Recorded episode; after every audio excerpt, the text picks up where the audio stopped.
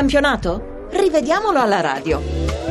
Dagli studi Rai di Milano, buon pomeriggio al nostro affezionatissimo pubblico, grazie per il lavoro svolto in redazione a Luca Gattuso e Lorenzo Baletti e grazie a Claudio Rancati che sta lavorando alla console. In avvio rivisitiamo gli episodi più importanti delle due partite di ieri. A Palermo la Juventus avanti 1-0 per l'autogol di Goldaniga va nuovamente a segno con Mandzukic al 72esimo, ma la rete è giustamente annullata perché il croato sulla punizione di Dani Alves viene a trovarsi in fuorigioco oltre tutta la linea difensiva del Palermo prima di mettere dentro in spaccata. Regolari i due gol del Napoli con cui la squadra pertenopea ha battuto il Chievo. Nel primo Cagliacon è tenuto in gioco da Dainelli prima di confezionare l'assist per Gabbiadini che apre le marcature. In occasione del raddoppio Cesare in linea con Amsic che mette dentro. Al 73 il Chievo chiede un rigore dopo un contatto tra Culibali e Floro Flores, ma l'arbitro di Belle non è di questo parere la nostra Moviola gli dà ragione. Perché? Perché l'attaccante del Chievo, sbilacciandosi, va a sbattere contro la gamba del difensore in recupero. E ora passiamo all'anticipo di oggi a mezzogiorno tra Torino e Roma. In apertura Geco, tenuto in gioco da Rossettini, si presenta solo davanti ad Arte che lo anticipa in giustezza. All'ottavo Belotti porta in vantaggio la squadra granata deviando in rete di testa un cross di Obi. Posizione regolare la sua, lo tengono in gioco Fazio e Manolas, direi colpevolmente. A distanza di 4 minuti Belotti in semirovesciata serve Falche che colpisce il palo, complice una deviazione di Peres. Poco dopo la mezz'ora Geco colpisce il palo a gioco fermo dopo il fallo di De Rossi che spinge Boget a terra. Bene, l'arbitro taglia vento. Sul finire del primo tempo Belotti finisce a terra nell'area giallo-rossa dopo un contatto di spalla con Fazio e con il dito facendo all'arbitro che non c'è fallo. Bravo. Il rigore arriva comunque per il Torino al 53 con Belotti sempre protagonista. L'azzurro in percussione nell'area avversaria salta secco Bruno Peres proprio un ex Granata che lo sgambetta piede destro su destro a palla fuori portata. Penalty netto, un altro ex della partita Iago Falche trasforma per il 2-0. Passano tre minuti esatti e questa volta la Roma a vedersi assegnare un rigore, anche qui giusta la decisione di tagliamento perché Di Silvestri colpisce con la gamba sinistra il piede destro di Perotti che era andato via sul lato sinistro dell'area. Dal dischetto Totti fa 250 reti in A. A metà ripresa il Torino triplica con Iago Falche decisiva però la deviazione di Fazio con il pallone che si impenna e finisce in rete. E andiamo a Marassi dove si è verificato oggi l'episodio più discusso di tutta la giornata.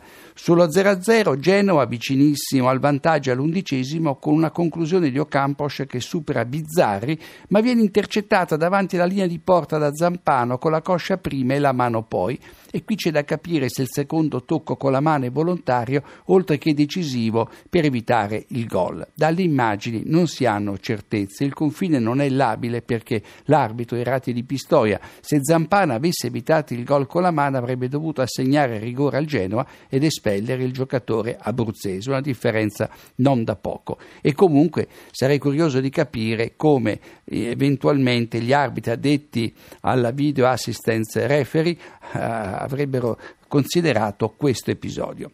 Al 32esimo il fischietto di Pistoia non ritiene da rigore il fallo di Izzo su Memushai, gamba destra su quella sinistra in piena area rossoblù. Molti dubbi. Caprari viene fermato per due volte in fuorigioco, giusto quello sbandierato al 26esimo sul passaggio di Mitrizza, sbagliato quello del 58esimo, lo tiene in gioco Gentiletti e qui il Pescara ci rimette un pericoloso contropiede. E infine in 5 minuti, ne parlavamo con Juric, tra il 34, 74esimo e il 79esimo il Genoa in vantaggio per 1-0 si ritrova con due uomini in meno. Al 74esimo Irati espelle per doppia ammonizione e De Nilsson, fallo da dietro su Mitrizza, prima pestone a Caprari, poi c'è tutto. Al 79esimo caccia Pandev per proteste particolarmente riguardose immagino che aveva subito un fallo. Inter Bologna conclusasi sul punteggio di parità 1-1.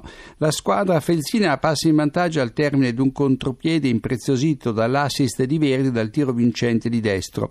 Ma in avvio Taider porta via il pallone a Condogbia dopo che questi aveva subito fallo da destro sul piede sinistro. Non è un'assonanza. L'arbitro Celi fa giocare ma sbaglia e il Bologna va in gol.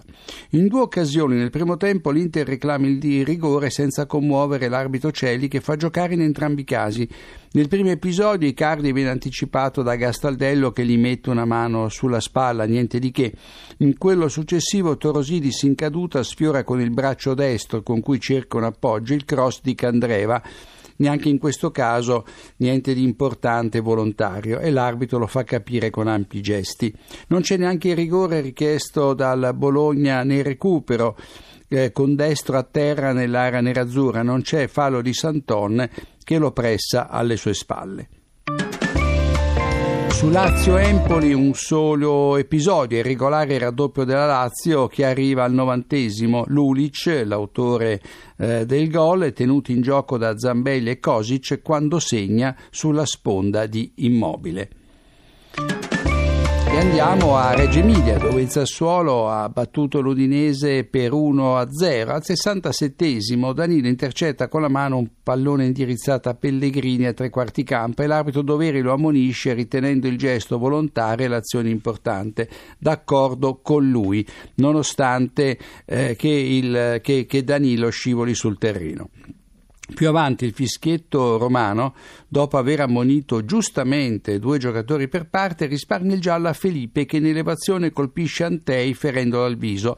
Arriverà il momento in cui i nostri arbitri puniranno questi gesti particolarmente pericolosi. Al 93esimo l'episodio più importante, l'Udinese va in gol con Ertò, ma l'arbitro dovere, anche su segnalazione dell'addizionale D'Amato, annulla per la precedente spinta di Perizza su Peluso. Giusto e ancora il contatto precedente tra Antei e Perizza non vale il rigore chiesto dai frulani.